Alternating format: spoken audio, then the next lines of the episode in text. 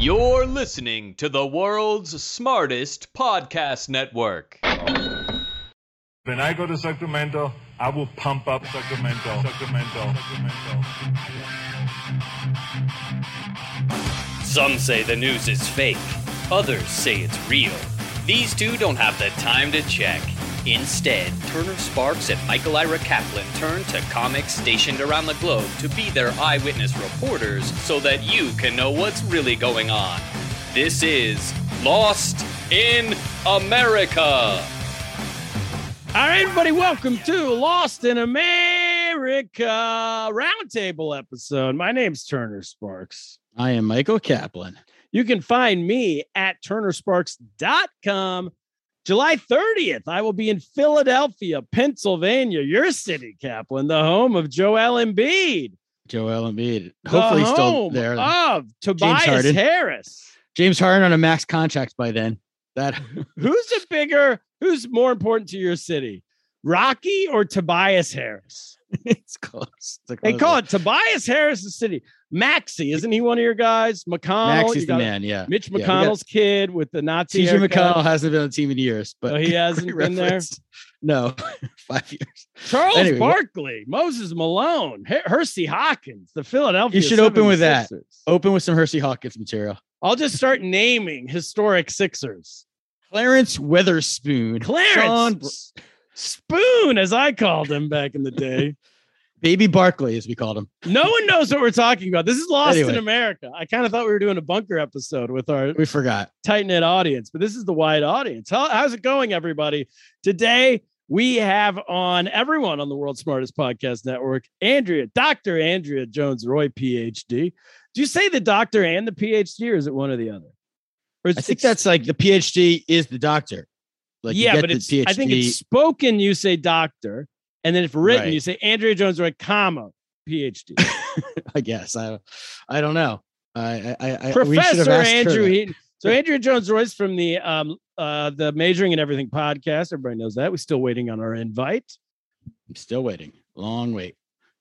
Andrew Heaton is from the Political Orphanage podcast. We've been on that many times. Uh, have you, Kaplan? You've been over there. I've been on that podcast and uh, he just had a great episode I'm recommending. It's called Other Nations Are Insufficiently Horny. And it's about it's a it's a fascinating discussion about demographics. I highly recommend it. Not enough people are having How- kids. Is that the point? Not enough people are having kids in certain countries. Like I'll spoiler, I'll say China and Japan are screwed, but America's in good shape. So Oh, we are? conversation. We're in good shape because we're having babies and we got immigrants. So It's We're gonna be all shocking right. to me that we're having babies because we live in New York City. and No one has. You're the only people I know who have kids. I have two kids, so I think that that's patriotic of me, is what I've learned. It's like I've done an, I've done the minimum. I think two kids. You well, we've said, I've said this many times, but having kids is bad. It's the worst possible thing you can do for the environment is have children, which is why humans are the biggest polluters on earth. I mean, look it up, read a book, Kaplan, figure it out, you know. So then if you have kids, you're the biggest polluter on earth times two because you have two kids. So I've always said, because I have no children, I should not have to recycle. Yeah, but what I learned is you need kids to then like make the economy work. So we need to have kids to solve the environmental problems because old people are are aren't going to do it. I So mean, that's- come on. That's assuming your brain and I mean your wife's Randy Kaplan is a very smart person, but I are you is it that your kids are going to be the ones solving the environmental crisis? I mean, they're the children of the world's smartest pot, one of the world's smartest podcasters in America. In the That's world, a good actually. point. So yes, That's a good point. but I don't know if it, let's I, we should get them on the air and just ask. Teddy might say yes that he wants to. If you ask Ruby Kaplan, do you would you rather solve the world's uh, environmental crisis or be a YouTube celebrity? What would her answer be? I mean, that is a no brainer. She would say environmental crisis. She'd say boring. Before you even got the rest of the sit, the word out, would you like to save the environment? Boring. Yeah, yeah. So, but she is uh, uh, gifted. She's been invited to the she's been invited to the New York City Gifted program. So that's the future right there. Whoa, she's in the gifted and talented program, Ruby Kaplan. We might say we might not say yes to it, but she has been invited to join. So yeah. I remember from a previous episode, and, and you guys, if you want to hear this banter for 30 minutes a, a few times a week, um, few episodes a week, patreon.com slash lost in America. Live from the bunker is the name of the show. Five dollars we have thousands of people who listen to this Lost in America show. If you each give us five dollars a month, that's it. The price of a cup of coffee in New York City is five bucks, Kaplan. I'm not. If you give I- us five bucks a month, drink one less cup of coffee a month. Or how about this? You have money, just give us five dollars a month. You don't have to cut your budget anywhere else. Just give us five bucks. If all of you gave it us, we would have, I don't know, we'd be making 10 grand a month. I mean, I mean, you you as I announced this on the Patreon show, but I should announce it here because of the cheapskates in our audience who have not become Patreon members, because of their like w- unwillingness to pay money for a good product. I have been forced to get a, a second job. I am now a licensed real estate broker in the state in the city of New York here because of them. But I would love to. uh I'd love to retire from that already. To, um, bec- be the voice of the audience here, but I think I ask for, I speak for everyone when I say, what was your first job? oh, I was saying the podcast is the first job. Oh, that's a job. That's it. We're doing. A, we're doing Ah, a program here, aren't we? Couple hours a day, uh, a couple hours, a couple times a week. Yeah, sure. But that's a four. That's a you spend right. forty hours a week working on that. Now you're working eighty hours a week. You have two full time jobs. Look at that. Yeah, You're like a to single them, mother uh, hours you're working over here just to much, put your much. kids through school so they can be But- YouTube celebrities. But if they need any real estate in New York City and you're a listener, come to me, Cap in America. He's a real estate agent, everybody. Cap, we're getting way off the rails here. Yes. Um, let's that's just what we get back to the Lost in America business. So we have episodes coming up. People have been asking. Yes, people are like, are you going to check back in with Ukraine? Yes, we will. We have the epi- uh, Ukraine check in straight from Kiev coming soon. People are asking, what about this Colombian election? Will you be covering that? Yes, we will be covering that.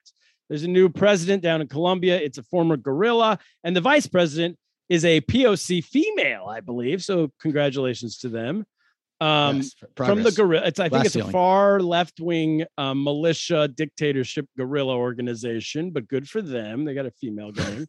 but a progressive one. So we're happy. No Yeah. cis white men there. but I don't even know the details, so we're gonna have to find that out. But today, it's the world's smartest podcast network, um, smartest brains out there.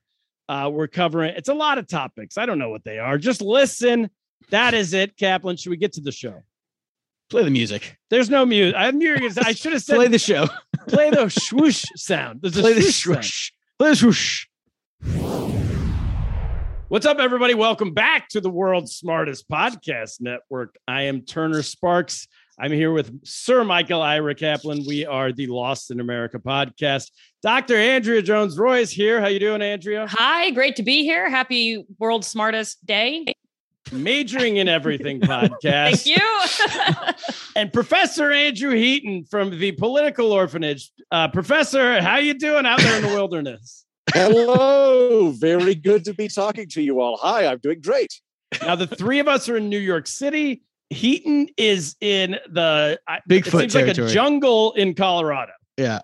I I am nearest to Del Norte, Colorado. That is the Oh. the place that I am nearest to. Um, so kind of the ab- above the uh, the New Mexico border, um, in the the southern mountains of Colorado, in the Rio Grande National Forest. I'm Perfect. picturing you eating uh, out of a tin of beans while holding uh, holding it with gloves with no fingers uh, right now. No, I uh, I have very good nutrition while I camp. I, I bought an AC fridge that I can run off my solar panel, and uh, I have a salad every morning for breakfast. Um, weird I brought some. I brought some uh, uh, Alfredo sauce that I have with um, uh, sweet sweet peas. Not because I'm a hobo, because I want to eat more vegetables, and then I, I have some corned beef hash and some other things too. So I ate very well. Sweet Hobos peas like and vegetables. Alfredo. What a dish. Moving Yeah, on. peas with Okay. Alfredo sauce. That's a, I call it heated What a- Alfredo. That's a new dish. Let's dish. get to what we're here to talk about, folks. Yes, Heaton might die in the next 24 hours. Bigfoot's gonna eat but him never up. mind that. That'll just make this a more interesting episode. We'll Right. increase the subscriber, the downloads if we do that. All right. Uh, so we have a million, million, uh, f- million topics to talk about. When I say a million, I mean four. We're gonna go through four topics. I want to start here. Um, I want to know. So I don't know if you guys have heard of this live golf tournament. I don't even know how to pronounce it. L I V, live, live. I figured that was short for Louis Vuitton, but what do I know? Okay, I'm wrong. It is. It probably was up until like earlier this year or late last year in 2021. Uh, so PGA is the major company that uh, Professional Golf Association that essentially has a monopoly on golf in the United States of America. Companies have come up every once in a while, tried to challenge it. It never works. PGA is like the NBA for basketball, the NFL for football. It's gigantic. It's the whole thing. Um, and then very recently, as of last year, a company called LIV has come out of nowhere. It's uh, run by a guy. Greg Norman is kind of the head of it. He's this legendary golfer. Australian. Think of like, uh, yeah, like uh, I don't know, uh, uh, Shaquille O'Neal, if you're thinking basketball or something like that. Okay, People know So Greg now Norman. No? He's the face of it. Um, and uh, it didn't take very long for the world to realize that this is, I think, 100% funded by Saudi, the Saudi government. Nice. MBS, the guy we all know and love, Shout the, out. the guy who's killing uh, uh, journalists over there, the Washington Post, Journal, uh, Washington, Washington Post, all that kind of stuff. Uh, Eight hundred and fifty billion dollars is the budget of this LIV company. They've now started poaching major golfers. Uh, if if you want to even use the term poaching, uh, you could also say just hiring, giving them a better offer. It's Phil Mickelson, uh, Dustin Johnson, Sergio Garcia, who's uh, uh, I believe from Spain, and uh, many of the top golfers are now playing in this live tournament. This is the PGA has now banned these people for I think for life. Right? You Yeah, that's the thing. You ban can't golf ever again in the PGA. if you defect and go go play for the Saudis. Now this has become a big issue of people are saying Phil Mickelson, Sergio Garcia, Greg Norman, these greats, they're now traitors to their country, even though Sergio Garcia is not from America, he's from Spain. Either way, Traitor to America. they're traitors Traitor to to Spain. America. yes. They're bringing shame to themselves, their family. They've sold out all for the almighty dollar. The interesting part to me is one of these. So they have they're they're now going to have five tournaments in the USA. This live thing is going to be worldwide. It's a worldwide golf tournament. One of them is in the United States. One of those in the United States will happen at one of Trump's courses Of course. in New Jersey. Mm. Yeah. Now go. I don't know how to be to be transparent. I don't know how how much he even has sway over the courses. A lot of them he just franchised out his name. So I don't know if this has to do with him or not. But it brings up the point that our government f- certainly does uh, deal with Saudi Arabia and MBS. And my question to all of you is: Should we be holding our athletes to higher standards than we hold our government? Mm. Uh, sure, yeah. I, I think in general we should. But can I can I ask a couple of follow up questions on this? You Yeah. can't be in the PGA if you if you do uh, LIV. Uh, is that because they are funded by Saudi Arabia, or is it because the PGA is punishing you for working with a competitor? It's the latter, I think. Right. Well, it's clearly the latter. Yeah, it's clearly that they don't they want they want their monopoly to continue to Right. Exist, but they're using the Saudi thing as the story. You know, it's it's a, it's a convenient moral high ground they're taking. right. right, It'd be just like harder if it was England or something. Iraq for democracy reasons. Yes. Yeah. To give Just you, like that. to- well, to to to give a good example, Hooters actually there was a Hooters tour like ten years ago, and they never really seemed to have a problem with Hooters. So I don't because know. that's just wholesome all Hooters was American doing fun. a tour of Saudi it didn't really- Arabia. no, no, no. were- He or let me explain. was- there was a Hooters No, golf that'd be that sounds great. If Hooters could do a, a, a tour of Saudi Arabia, that would be fantastic. That's complicated. Yeah. That'd be a little There was a Hooters golf tournament, and uh, but it was also kind of uh, ru- roundly seen as like the minor leagues. Everyone kind of accepted it was if you Mm. didn't get in the PGA, you played on the Hooters tour. Uh, so yeah, that's kind of where we're at with this. Um, but people are so they just had a major uh, PGA tournament, or not PGA. They had a major uh, the U.S. Open. I think just played, which anyone's allowed to play in because it's not a PGA sanctioned event. So Phil Mickelson, he did play in that. It was in uh, Boston this just this past weekend. A certain a, a percentage, a, a small percentage of people were booing him and heckling him and calling him a traitor. Most people didn't seem to care. Did he do you- respond in Arabic? Absolutely no. His response is just kind of like that he doesn't care. He's kind of just become this villain. Like been like, you know what? Screw you. I can do whatever I want. It's my life. It's my money. yeah. But I, I don't know. Is anybody here a golf fan at all? Because ha- isn't Phil Mickelson kind of washed up? Like he's past his prime, right? He's old. I don't follow golf. It's the one sport I don't follow. I am, yeah, I follow golf, uh, not a lot, but I guess more than you.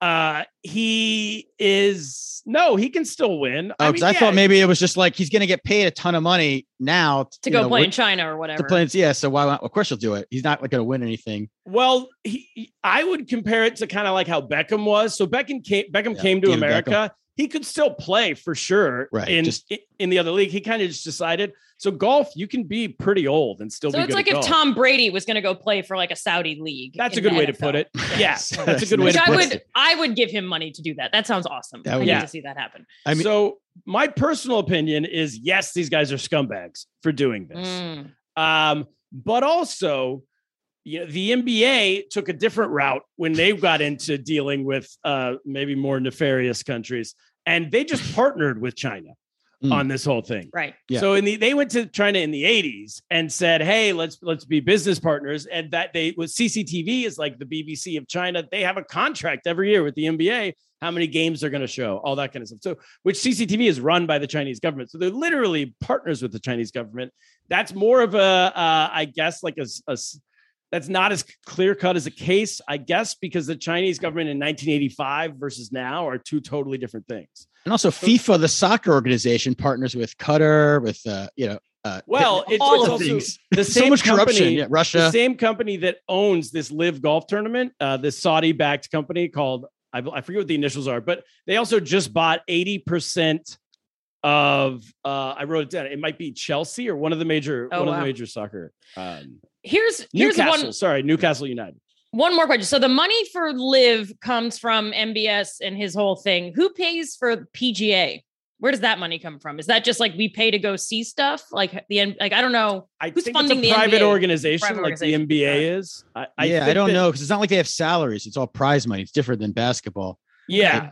It- so it's the I think the PGA is a private organization. I, I mean, it's Okay. definitely not taxpayer funded. And it is Right, the right, okay. Yeah. the monopoly thing is the point because I don't know if it, the tennis had this exact same happen in the 70s when there was going to be this like team tennis organization come up because they thought, oh, people may actually like tennis if they play in teams instead of one on one. And the USTA, the tennis organization, the PGA, their version of the PGA did the exact same thing. They said if you play in this league, you're banned.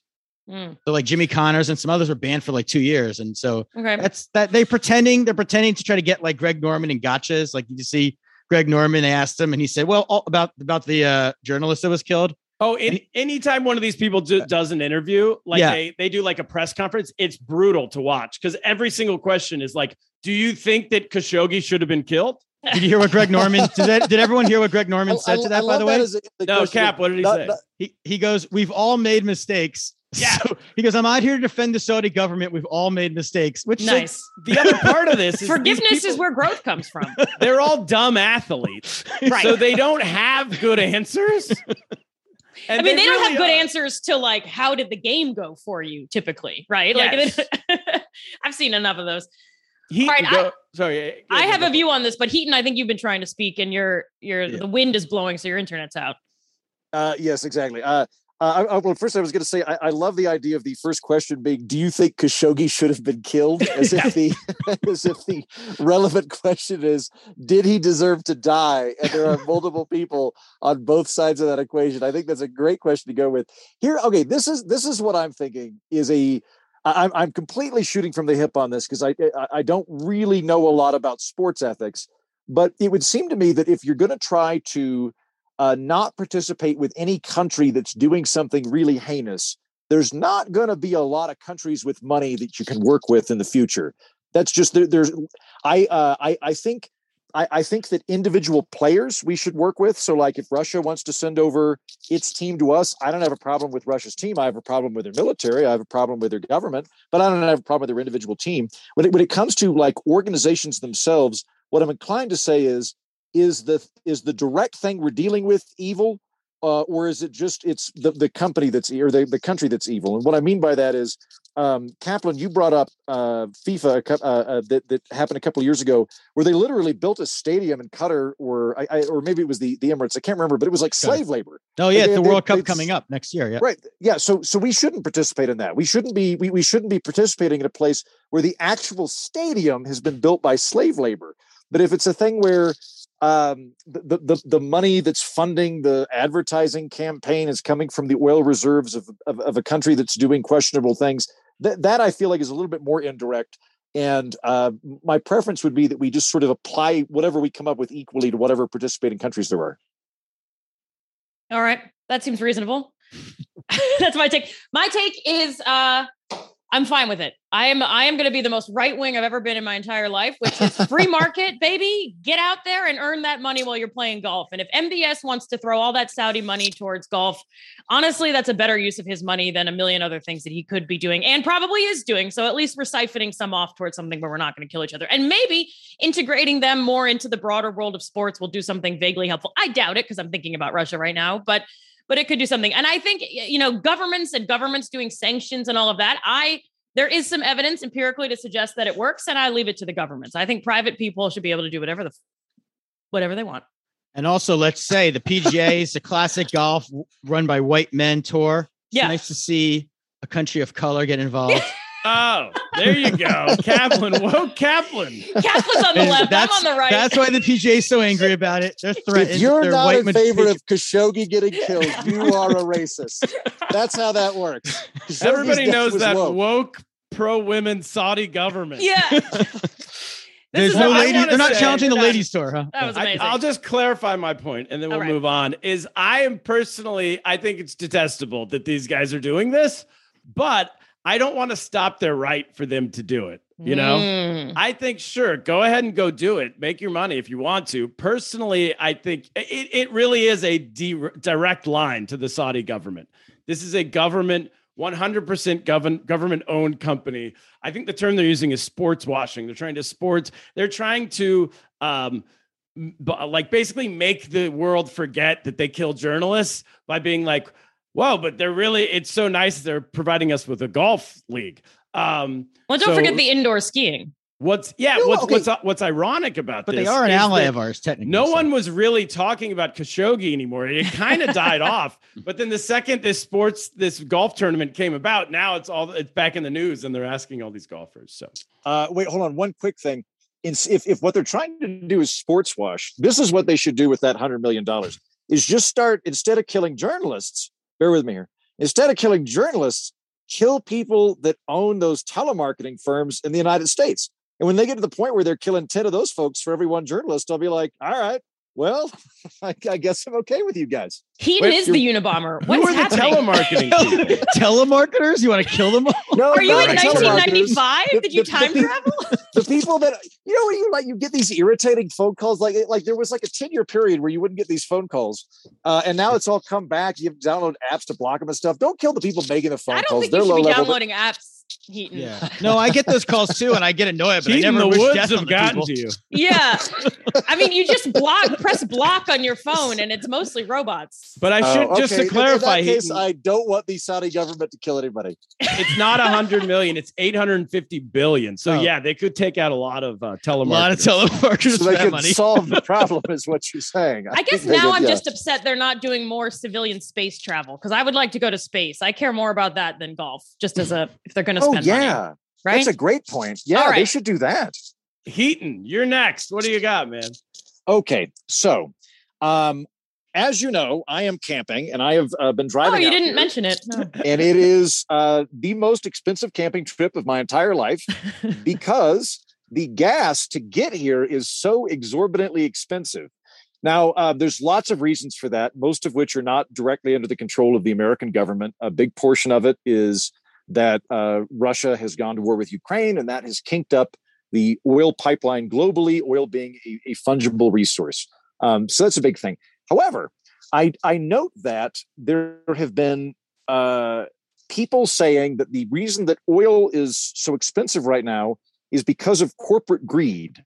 That the reason that I am paying more at the gas pump on my camping trip is because of these greedy oil companies. The people that are saying this, by the way, include uh, Bernie Sanders and the president of the United States. That the reason that oil prices are so high is because of corporate greed. And um, where, where I'll give Biden some cover is I don't think the president really has a lot of direct, immediate control on this. Uh, he did. Um, he did release, uh, I think it's going to be a, a million barrels a day from the Strategic Petroleum Reserve, but it takes about 20 days to even get that up and running.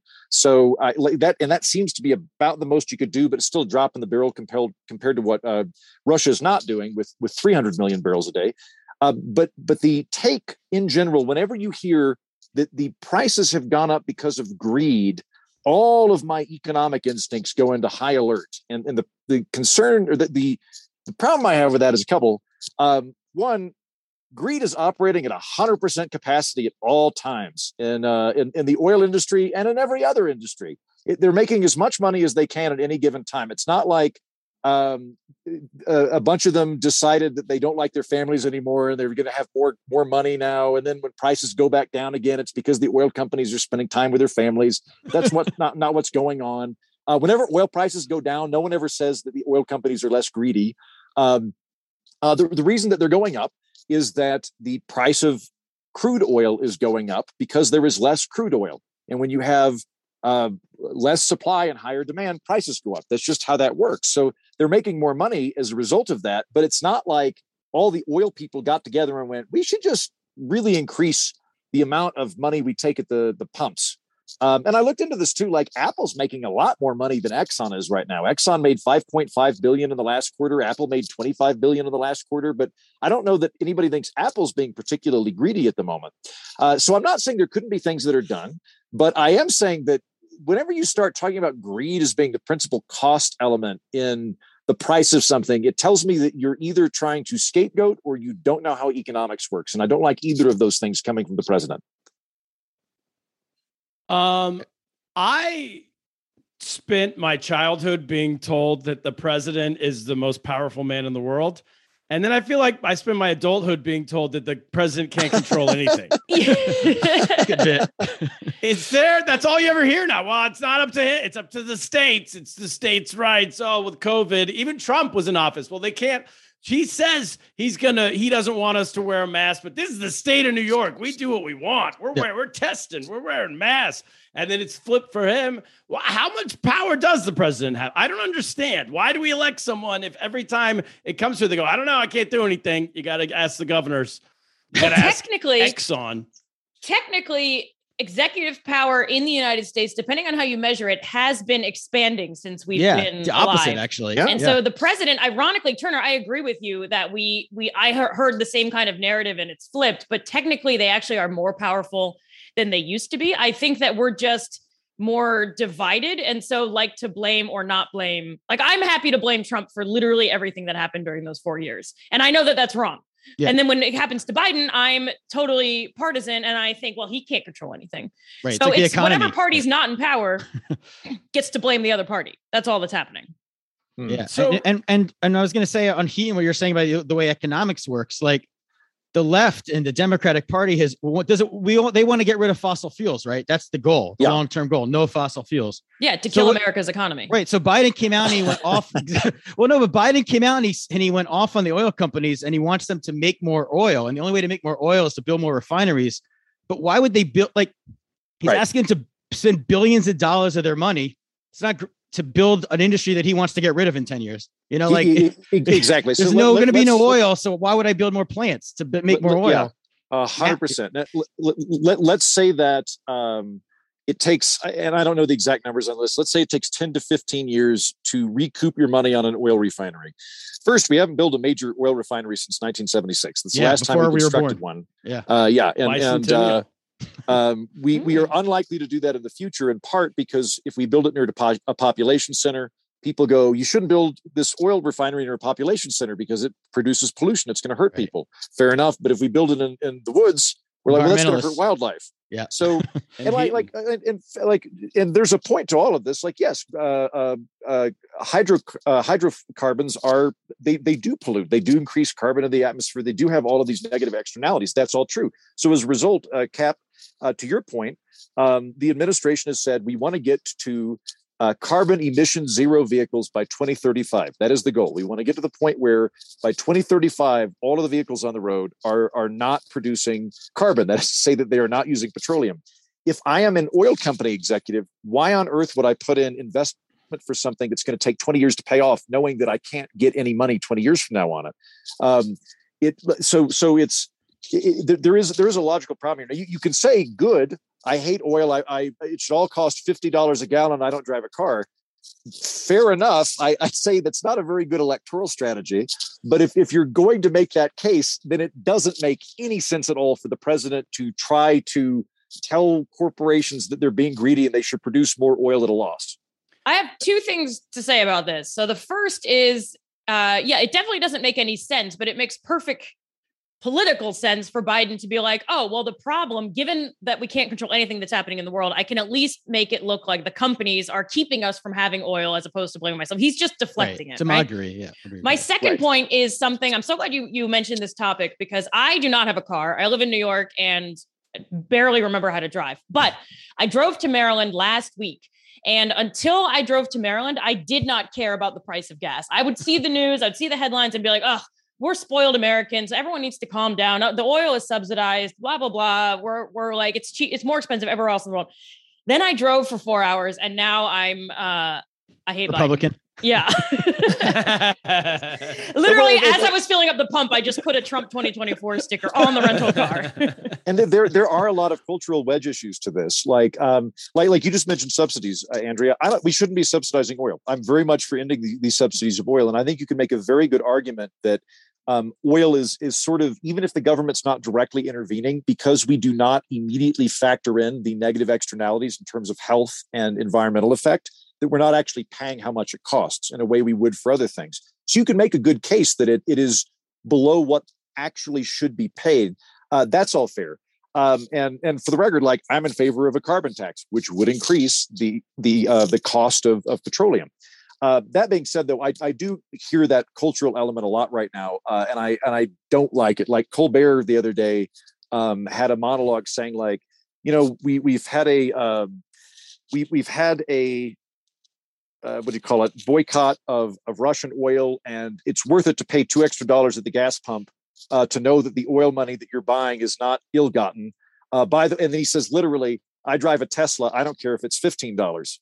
Yeah. And I'm like, It's man, you are out of Wait, touch with was- everyone in America. we Like- like should for the record- say, just for the record, that was like nine months ago. Or no, that what No, was, it it? was a few, it was early in the Russia war.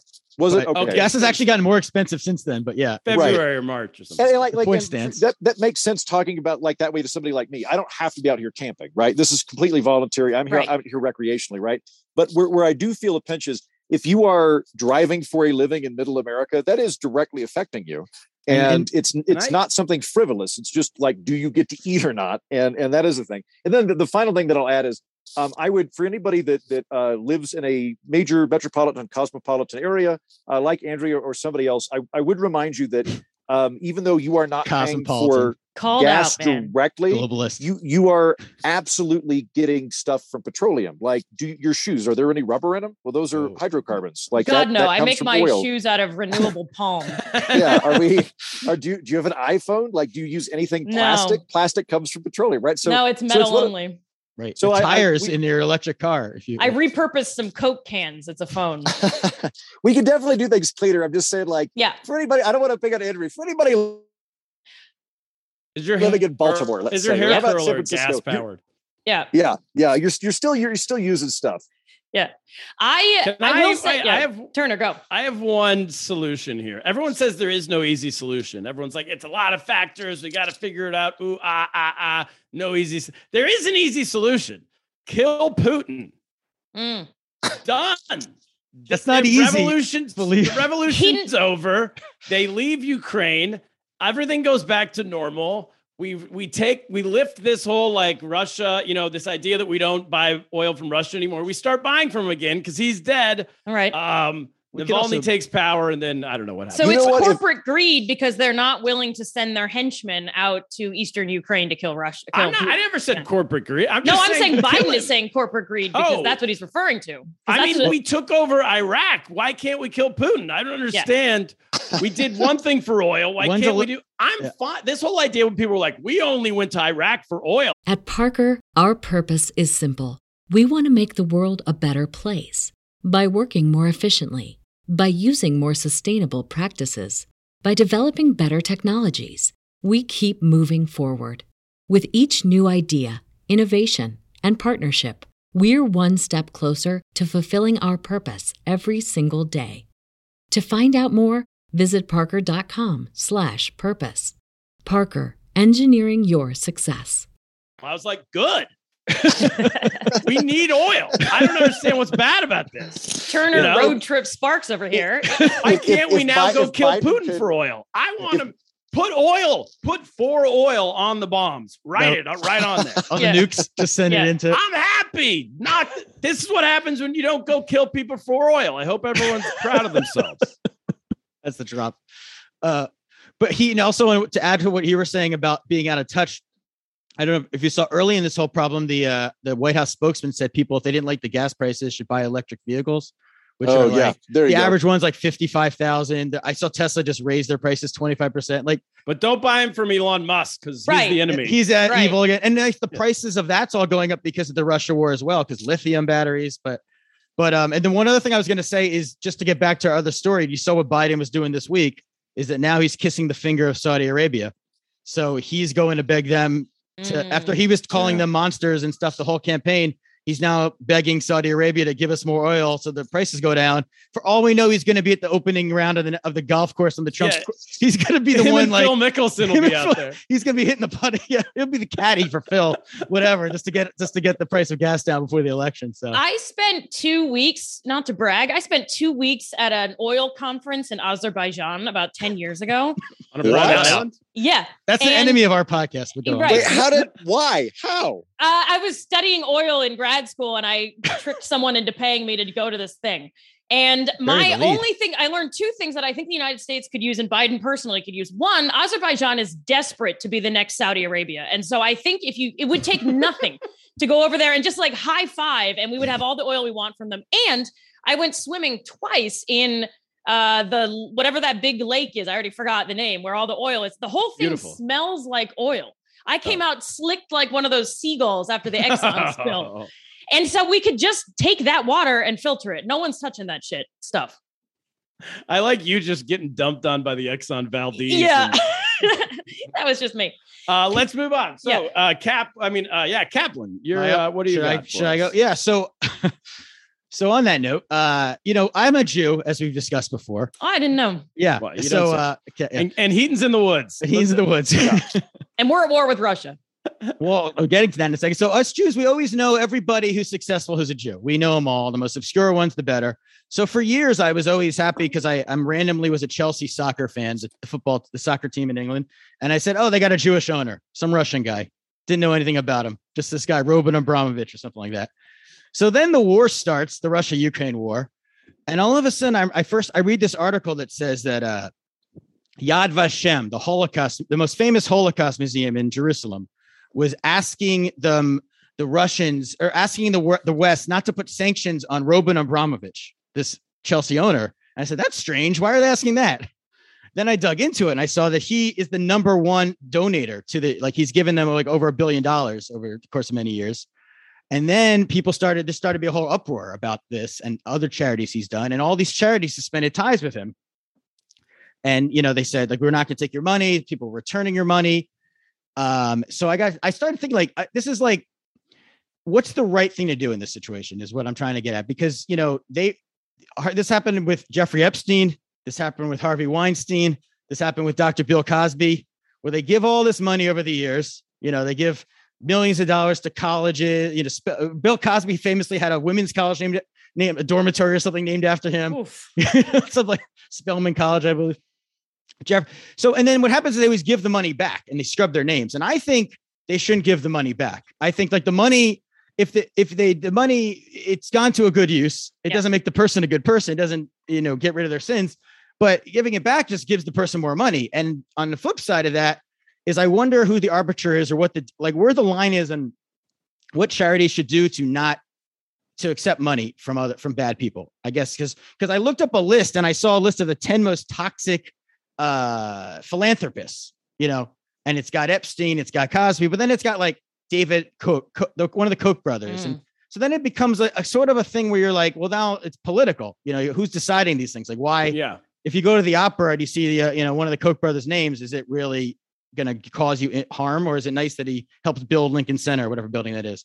So I don't know. You, bring, I, I come to the brains for answers. Where do you guys stand on this? On the, Um, well, I'm gonna have to leave in a second, so I Let's start I'll- with you. I'll go first here. I I think you hit the nail on the head. I mean, behind charities are 95% funded by criminals. Exactly. Must be. It's guilt, people who feel bad, right? If, guilty. if that's that's They're the whole point of being of donating to a charity. It's because you've made billions and you've probably made it illegally. And a way to wash yourself of your sins is to donate part of it. The Sackler family, who created the yes, opioid that's crisis, another, they're on my list, by the way. half the buildings in America are named after them. I mean, as you said, you got Epstein. You didn't even mention the pedophile Bill Gates, the Bill and Melinda Gates Foundation.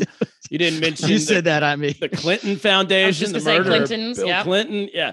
Uh, you know, Vince Foster. I mean, like I mean, the killed guy and the everybody. So- Godfather. You know that they're do- he's donating all the money to the Pope. Point you know. is, behind, I mean, it's a saying behind every great charity is a great crime. They say that, don't they? Do they? So They if you're not going to take money, if charities are not going to take money from criminals, then there's no money left. It's, it's going to be Yeah. a lot of $5 GoFundMe's that you're going to need to build your wing of the new, you know, Chancellor's Hall at your university. Or you just wait for somebody to make nefarious money and then you let them give a hundred million to you out of shame. Well, I'm just thinking about this. I'm like, there's a there's a concept in political science of revealed preferences, which we can state what we think is right or wrong, but what we actually do is going to signal what we actually value. And I think if someone came Hmm. to us, one of those toxic billionaires came to us and said, "We will fund the world's smartest podcast network. You'll never have to do anything other than do this for 10 years. Would you take our money? I would take it from anybody.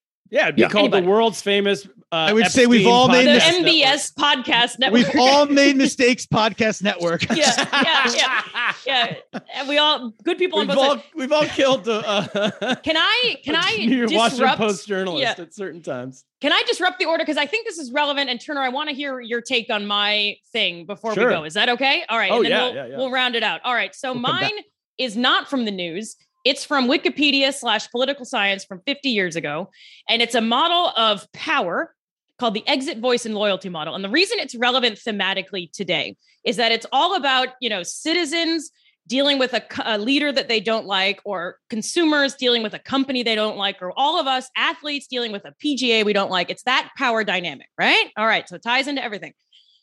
The, the question is, and my question for you all as I go through this is Is math useful to help us understand the world? And the math is just as follows If I'm the person who's in a country and I hate the leader, I have three choices. I can exit, move to Canada. I can use my voice, protest, and whatever else Americans do. Or I can be loyal and shut up and say, I'm going to wait till the next leader. I'm going to just let Putin do his thing and that's it. Right. If I use voice, the leader can then choose to give me what I'm asking for, or I'm going to stop invading Ukraine, or they can say, I don't care about you, and they'll keep invading Ukraine. At that point, you, the person, can choose to then leave or stay. And there's a whole bunch of math around all of this that helps you figure out under what circumstances which party would do what. So, for example, if I have some kind of bargaining power, if the country really cares that I remain a citizen, if the PGA really cares that I keep playing in their tournament, then it's much more likely that my use of voice is going to matter, right? And if I have a credible exit, so the PGA example again, if I'm upset with the PGA and this LIV thing exists, I now have more bargaining power against the PGA because I say, if you don't give me what I want, I'm going to go over to this other thing. So it's all about figuring out when the two parties, the, the, the high up and kind of the masses, when they have power and how they navigated it. I think it's super interesting. When you do the math, it's very dry, but I want to know from based on our conversation today, based on what you all think, is that do you want to know more or are you like, I hate this. Let's never talk about math again. I I would love to know more, but I I had a hard time following. Uh, uh, Perfect. because there's a, lot coming at me. So can uh, can you clarify? Are you saying that insofar as we can measure effect, that the most effective thing is to stay in the mix and remain vocal? That it, Mm. you are you are you're less impactful fleeing the country or knuckling under. You're more impactful remaining there and speaking up. okay. No, but Turner, what were you going to say? Yeah, I think. uh, sorry, Heaton, I got to go in one minute. So, um, I think it's interesting. I think it relate like so that I, I, another factor that we haven't thought of is is um, another option. So if you speak out. In a, an, an option is for the government to do nothing or to listen to you, or a third option is for them to imprison you or kill you. Hmm. So, Right. which is very real in most countries in the world. Right. So I think after living in China for 12 years, uh, and it- you can see that a, a big deterrent from speaking out against your government is punishment directly to you, one on one from your government. So it's not like we're going to do this to the masses. It's like we're going to do this to you. Right. You are Right. now in trouble because you said something. So does this eh, are we assuming that this is in a country that doesn't exist? I'm so glad you said that. So we're actually assuming it's it's an individual versus a government and or or an individual versus an employer or whatever. Yeah. And uh and the individual meaning that we are indistinguishable for the most part from all the other citizens, but it's each citizen's choice. And you're exactly right that we can add a cost C for using voice. So every time I use voice, I, I lose some cost C, which is either I'm imprisoned, which is if you're in China and you use voice, you're in prison, or in the United States, you get trolled on Twitter. And so C is really small. So we can vary the size of the cost and it can vary by person as well. Yeah. I think it's interesting. I think it could be used in business uh, very Mhm. well. I, there's like a, a perfect case that's going on right now with Spotify and paying comedians to bring us back to Mm. comedy. Yeah. And Most importantly. Spotify doesn't pay, basically doesn't pay comedians anything. You can listen to their jokes all you want. They pay nothing. And miss, there's a guy who makes hundreds of millions of dollars from his contract with Spotify named Joe Rogan, Oh, who I've has heard a of him. lot, Shout there's a lot of power at Mm. Spotify. And he's Mr. Like, I love comedy. I love comedians. I'll do anything to help comedians, except this. He's silent on this. Yep. He hasn't said a single word about this. And it hasn't, no one's written this article yet. And I don't know why. If there's any journalists listening out there, this is a good article. They attack, they attack Rogan for like, oh, he's he said this, like he said the N-word a decade ago. He did this, we didn't like. It's all political reasons, but not this is just like a very clear backbone thing where he could say, Hey, pay comedians or I'll leave Spotify. It would happen overnight. They would pay comedians. So I'll just anyway. add that I think any journalists who might have been listening in the first half of this episode are long since gone. Ever since Heaton was like, "I'm fine with killing journalists," so they may not be listening. No, but I agree with you. telemarketers. Yeah, Oh, he said telemarketers. He didn't Do say we have a lot of telemarketer listeners? We All right, get I gotta go. You gotta Enjoy go. the rest of the Later, show. Turner. Bye, Turner. So Heaton, so to answer your question, the idea is not to like like tell you what to do. It's to map out the dynamics and then you say, "Hey, I've got this particular situation. Here's what I think the cost of using voice is going to be. Here's what my exit option looks like. Here's how likely I think the leader is to listen to me." And then the leader will do the same sort of decision when they decide whether or not to listen to the person who's like using voice or leaving or whatever. And it's to be able to take those variables and then vary what they what their value is and be able to optimize for your particular situation what you should do. If I'm deciding if I'm Joe Rogan, I could map it out and do it for myself. I'm currently irritated with NYU for something and I literally sit here and I'm like, well, I can quit my job. I can just shut up and deal with it or I can say I want a meeting and I want to talk about this and I'm trying to figure out what to do and that model is helpful to me to figure it out. An- analytics, basically. exactly. For- Yeah. For is Heaton. Heaton? Heaton's dead. I think he got shot. I think this is it. We- oh, Sorry, I uh, I I I'm muted for a second. Um, that uh, that sounds very useful. Actually, this seems All like a very helpful thought uh, uh, uh, thought construct. Okay. All right then. So- Kat, what do you got? no, I, I don't know. My head's a little hurting from trying to follow. Got But uh, no, I think that's a great.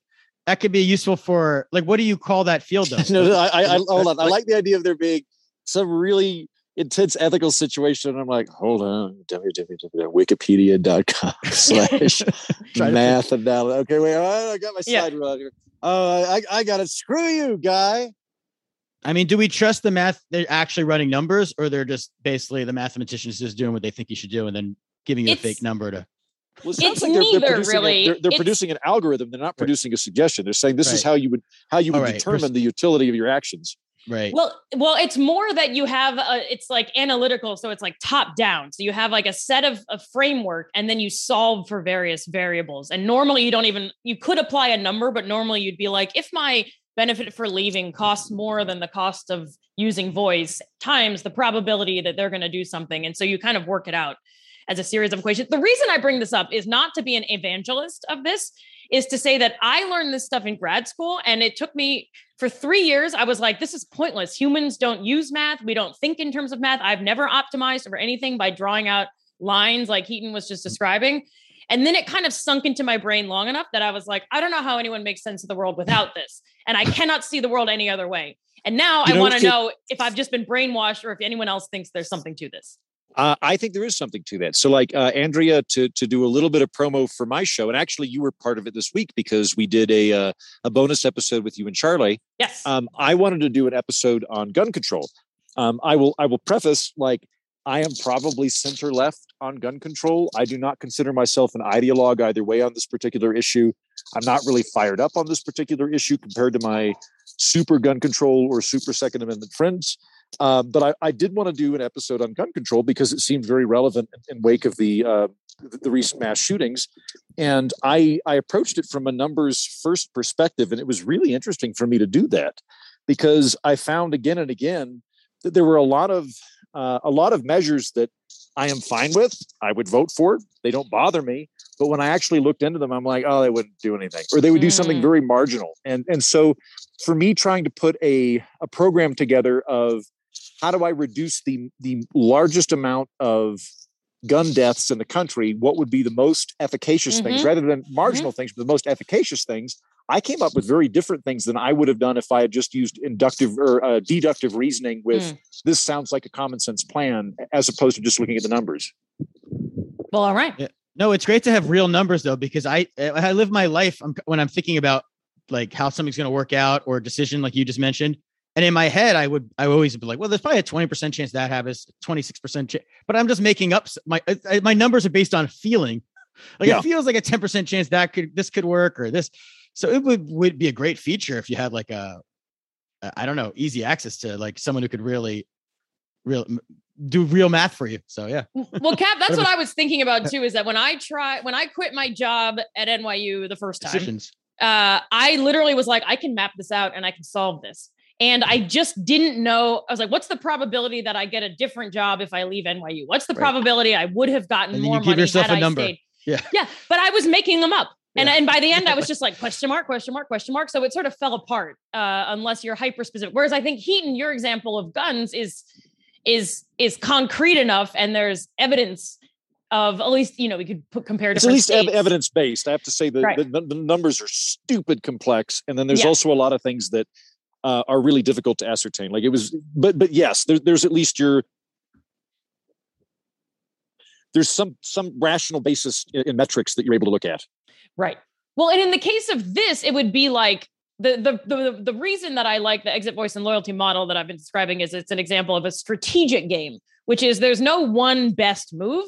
It's the case where my best move as an individual depends on what I think my opponent, in this case, the government, is going to do. And so you could imagine you're, you know, one of the enlightening things for me, Heaton, in our conversation with Charlie, is I had no idea that the Second Amendment people were so concerned that they needed to protect us against the government. That never crossed my mind, even though I guess once I read the Second Amendment, I was like, oh, I guess that makes that is what. Oh yes, no, they're they're very much like they're like literally. I went on a date last week, Uh-oh. and the um, I know no the date He, he, well. he, he hired some Um, mathematicians to run the numbers. yeah Yeah. Chances Yeah, of first base. no but like like the um the, the, the young lady who is in favor of gun control uh Oh, her boy. her Don't father who dates. lives in Texas, uh, her her father who lives in Texas has buried guns in the backyard in case the government comes looking for them. Like he Yeah. literally has trunks Yeah. that he's buried in his yard for when the government comes to seize his weapons. You know, come the Yeah. tyranny and all that. It's yeah. very much an ever present feature of Second Amendment. Uh, so people. that's that's a good example. You could like map that out. You could say, I am a person living in Texas and I have guns. What am I going to do with my guns? Am I going to store them on the wall? Am I going to bury them or am I going to burn them? Right? Different things would have to be. Well, I'm going to say, what do I think the government's going to do? Well, Biden's in power. It's these woke lefts. They're going to come for my guns. So I'm going to bury them in the backyard. So my best move is to bury them because of what I think this other person is doing. And then Biden's going to say, no, no, no, I'm not going to come for your guns because they know that they're just going to bury them. And so the way the laws would even work would depend on whether you're likely to face someone who's a Second Amendment person or not. And I just feel like Hmm. it's like soothing to be able to map that out differently instead of just argue. One- Yeah. I have one question I just thought of with, Okay. with all this is that does can your way how do you account for the unknown? Like you're we're talking Mm. about governments and rational governments, and obviously Biden's very predictable, but like like an extreme example is if you were like a Jew in 1930 Yeah. Germany and Hitler's in power and he's terrible, but you, if you were running numbers, you still wouldn't out you can't even there's no way to imagine what was going to happen. Like that wouldn't have been even yeah. so there Right. is that the bit of a hole in the math or no? Am I No, Yeah. it's a great example. And that's one of that's a big limitation is that you're like, well, you know, in in the the case of Hitler, it's like exit voice or loyalty. Well, what's the cost of staying? Well, if you Right. don't have any idea of how horrible things are about to get, your math is going to be completely Fraud, wrong. right? Yeah. And so I think a game Yeah. theorist, uh, a person who would do this sort of analysis would say, well, you add probabilities. So the probability that this is really horrible is 0.8 or something like that, or, or 0.8 times minus infinity, because that's how bad it would be or something. But I think you're absolutely right that we just didn't know, or everyone would have done everything they could have to Right. There's so many examples right? where people Yeah. just don't know. Like, I mean, COVID, obviously, like things happen Yeah. we just have no. Yeah. Well, that, that's that's the thing understanding. with a lot of this stuff. Like there, there's an attempt to try to understand uh, world problems as something cyclical or predictable, and unfortunately, they're not. It's not like Mhm. uh, like you know you know with the business cycle that there's going to be there's going to be a, a recession and then there'll be a recovery and it's going to we don't know how often it's going to happen but there's going to be these peaks and troughs right and Yeah. it's going to be generally inclined um, but then there's going to be just random events that we they're, they're black swan events we don't know about and part of what you have to do is sort of apply bayesian reasoning to um, to the policies you're putting in place either Mm. individually or at a government level so like to put it in another uh, climate change uh, going on part of the the rationale that i'm seeing is the really bad stuff is low probability but very high impact Yes. of uh you know like we're like you know low probability that suddenly the that um uh, because the temperature raises high enough that the tectonic plates themselves shift and that causes massive earthquakes it's low probability that that's going to happen but man if it happens we're Mhm. looking at a billion dead right so you kind of have to go okay to what extent are we willing to um, to to buy an insurance policy for these things? Because a lot of the time, a- a lot of the time in other situations, you'd go, you know, it, that's such a low chance of happening that it wouldn't be worth putting uh, resources into, or or they would be better put elsewhere. Right. Well, and that's something that both of you are bringing up a concept that's one of my favorites, which is bounded rationality, which is like we all think that we're rational and we're all trying to be rational and calculate these things, but humans are famously bad at it. And we tend to, in particular, overestimate low probability events and underestimate high probability or the other way around, right? Like if something is a Right, 99% yeah. chance of happening, we're like, it's definitely going to happen. If it's a 1% chance of happening, we're like, it's never going to happen. And that 1% stuff, whether it's COVID or climate change or getting shot up at your school or whatever is something that's very very difficult for us to get our heads Right. around. And i imagine in the holocaust the exact same thing right?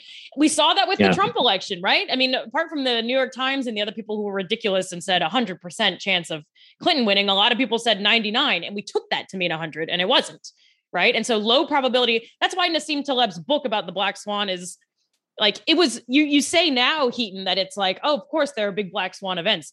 At the time of the recession we forgot that and he Right. wrote this book that reminded us that that existed or i'm not even sure if we he was like i think it came out even before the recession because we're just not capable of thinking of these like really Yeah. low probability really massive events very I, like I, I, I can find in my own my own analysis of things, I have really strong. What would you call it? Like normalcy bias or spots uh, or- yeah. conti- continuation bias, where Mm-hmm. I'm like, yeah, maybe stuff will change like five percent per year in that Yeah. category you're describing.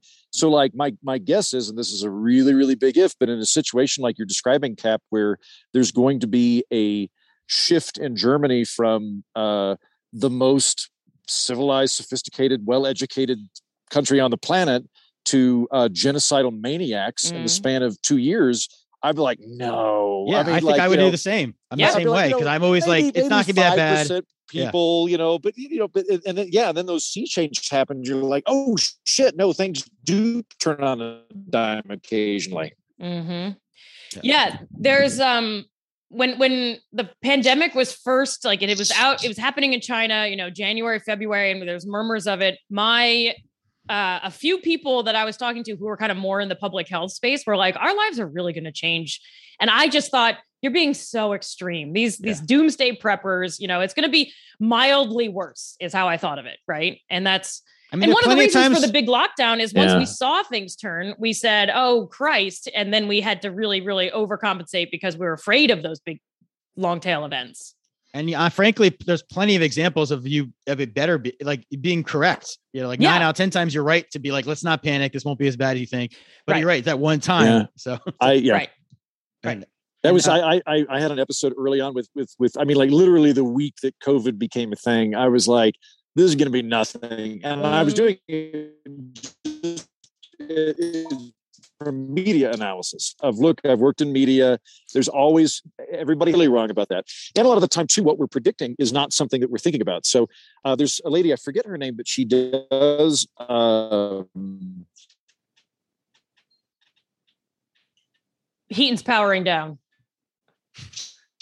she does simulation uh like really heavy simulation theory uh or not, not theory um uh like like test runs Yep. uh-oh uh where, where Are she you getting uh, stabbed? What's happening? we were feel like um pr- prior to the pandemic she did a pandemic run with multiple people over oh no Oh boy. Heaton, are you there? for weeks where, where they would bring him in every week and go, "Oh, oil pipelines have shut down. How are you going to react?" And i- i- is the uh, is is the aud- oh no, it's cutting in and out. Is No, All we have no idea what you're talking uh, about. you know what? I'm just gonna I'm just gonna yep. Uh, sorry, Oh, there you go. sorry, gang. Uh, if you went that well, Oh, he's on mute. We never got Heaton's take on the uh on on the uh, my story, I believe. yeah, sorry, I realized that we we totally invaded. Oh God, he's No, that was a good conversation. I was hoping to get Heaton to wrap him back around, but we've seen. yeah. Heaton, lost let's Oh, Heaton. but it's it's it's it, is, is, is am I at all audible or is Yes. it completely out? Now you're good. you're back. You can hear me? Okay. Um, maybe that cell phone booster does work. Um, yeah, in answer to your question, Cap, uh, I kind of had to deal with this myself at one point. Oh, you can't hear me anymore? No, we hear you. We hear you. We can. We can. Okay, you're you can. You just roll. Okay. Um, so I was I I was up for a journalism fellowship that was funded by the Charles Koch Institute, and I was Mm. very wary of taking that. Um, I wasn't worried about like uh, you know subverting my own ethics in order to get the money or anything like that. That was not of concern to me, but I was worried that it might be radioactive because the word Koch brothers is in it. And I decided to take that money because that exact same week, um, there was a story about Hillary Clinton taking a ton of money from the Saudis. And I was like, well, if Hillary Clinton's going to take money from the Saudis, I think I can take money from the Koch brothers. Um, and as per usual one of those things, my main thing is just universally apply whatever you're talking about. Mm. If if if you're going to say like the Koch brothers are fundamentally evil and no organization should ever take their money, okay, definitely don't take any money from Saudi Arabia or China then, because I think they're they're demonstrably worse. Um, I I am inclined to say that um, that that if if you think that the the thing that you're using the money is going to be better used than whatever else they might spend it on, then you should go ahead and take it. But just make sure that you are not going to um, change your opinion or change how you would be interacting with them on it, and and retain your own integrity and position. Yeah, and that's that's exactly it. It's one thing if you honor that, you know, but I've been in a lot of hospitals. I've had a heart attack. I've had a lot of procedures, and I've had children too. So you're in the hospital a lot, and every time you look at the wing, it's named after somebody. Koch Mm. brother, it, it- and a lot, a lot of these people may be. I haven't googled them all, but a lot of them, as Turner said before he left us, like he raised a good point. A lot of them probably feel guilty about something. They have some money. Right. A great way to feel better is to build a wing in a children's hospital. You know, or- Right.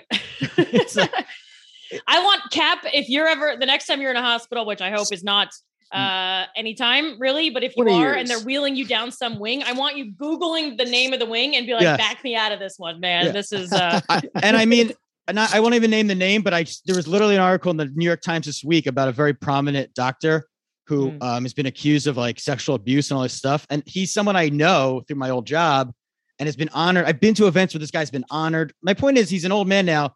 You could Google this to figure out who I'm talking about, but right. he, uh, he- people can go. You don't know who these people. You never know how Right. bad people are. In other words, they're giving you money. I think as long as it's not taking money from like an actual, you know, Hitler or something at the moment, or, or Right. Putin, Roman Abramovich now. But like if you took money from him in the past, Right. it's for a good cause. It's for a Keep non-political, yeah. especially if it's a Wait, hold on. non-political Ca- thing like a hospital. Can I give you a great yeah. example of Hitler funding a charity? yes, I'm not saying it was good. I just this is such an interesting historical quirk. Um, when uh, when when Nazis were taken as POWs to the United States, uh, there they were um, kind of distributed out through Middle America, and initially, what tended to happen was they would be paraded into town, and the townspeople are all coming out to you know pelt them with tomatoes and like shout, "Yay, we beat you!" And then they'd walk down the street, and they were like 17 year old kids because this is towards the end of the war, and like of course they should have been conscientious objectors all these i'm not i'm not trying to defend them but they kind of like after a while were like well like I mean, we don't want to like torture them and shit. So uh, we'll let them form a band. So they would let like these Nazi POWs form bands and things, and then the town would come out and listen to them play because it's everybody's bored, right? So at one point, this one POW camp, the Nazis went, "We would really like to do an art show," and the the town went, "We're not gonna like you can do an art show, but we're not to give you supplies because we're in the middle of a war. Like we can't, we're not to divert resources to you." And they were like, "Well." if we could get Hitler to pay for it, can we do an art show then? And they were like, yeah. and so they literally like wrote a letter to the Fuhrer who like took money out of the Nazi art fund or something and sent it to this POW camp in America. And they had an art show. And I was like, that's the weirdest fucking thing in American history. He's an artist at to this core. He always Yes. was a tortured That's- artist. That's right. That's Once right. an artist, that was his weak artist. spot. You know, we should have uh, to assassinate him earlier. We should have sent in said like, you want we weren't we're going to honor your art. You know, we're going to have a whole thing, a whole night. Yeah. Like you just, and then you know when he gets to the, when he starts giving his thank you note, his thank you speech for Yeah. for that donation, we just Like rather often- than invade, you know, a whole bunch of countries, why don't you just uh come to this exhibit with your watercolors? come to your exhibit. Yes, to support. That's an amazing Yeah. blowhard story, Heat. I'm going to steal that one. I, I don't know where you Yeah, learned it. go for it. It's true, Is but is Putin into the arts? Are we missing a huge opportunity here? I think I- he's very much a martial arts guy. Well, Yeah, there we he's a- go. we might be able to get him like if we're like hey we'll like uh joe rogan and jackie chan will Yeah. like like celebrate your birthday with you if you get the fuck out of ukraine Yeah. no, if Hitler wasn't instead of killing Hitler's baby, if you have a time machine, just go back and make him a successful artist, and he would Mhm. have. His whole life was different. And All this is really a lesser part of the tragedy, but imagine the great art we might have. You know, Exactly. I feel like his skills would have improved. Yeah, he would have got He could better. have. He was just too divided. He couldn't focus. you know. So anyway, Well- that- we end on that note? Yeah, I think we better end on that note. Hitler needs to pick a lane. Is is well, a different lane. Yeah. Is is the note. Heaton, are you going to survive? Do we need to send a helicopter? What's going on?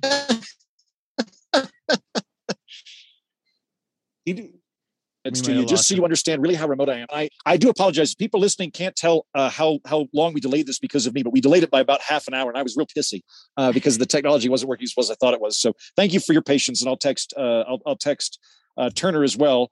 Uh, but no, I, I think I'll be fine. I've got a dog and a machete. Uh, yeah, that should be I, that should be enough, right? Like I feel like I am. Uh, la- last night actually, um, I um, went I, some some uh, like I- say kids, some like twenty somethings. We're we're putting a, a, a, a tent up in front of the ramp where I was going to leave today. So I went over to go talk to them and just be like, "Hey, like tomorrow you're going to need to move, move this tent." One of them recognized me, and I ended up having dinner with them. What? And and then fan and in the then, uh, wild. it- yeah, I, I know it was real flattering because usually it's once a year at Home Depot. That's usually where I get recognized. And uh, and then they were going to bring somebody else out, and I was like, oh, I am now the old bearded guy with a machete that scares campers. That is Nice. my role. I have Nice. become that man, so I'm fine. You don't need to worry about me. Congratulations. You're I mean, you're thank you. running the wilderness out That there. is that's a mark of a true celebrity when you're in Yeah. the woods and you can Yeah. in Colorado. But that, look, the way the stock market's going, we're all going to be living in the woods with our eating our peas and Alfredo sauce soon enough. The whole economy's about to collapse, I think, is what they're telling us. So Why do you think I'm hoarding all these knives? exactly, you're ready. Machetes and peas and Alfredo sauce. yeah, yeah. All right. Well, st- stay alive. Uh, you too, Cap. It's wild and uh, in Yeah, how New do we end this? well, Do we have a tagline? I forget. What, do- how do we Uh, end these shows? We just say Stay goodbye. smart. Stay, Stay smart. smart, yeah, everybody. yeah. Stay worldly. You're welcome for uh, regaling you with all our brilliance. That's our tagline. Get blowed, Hardy. Yeah. all right. Bye, everyone.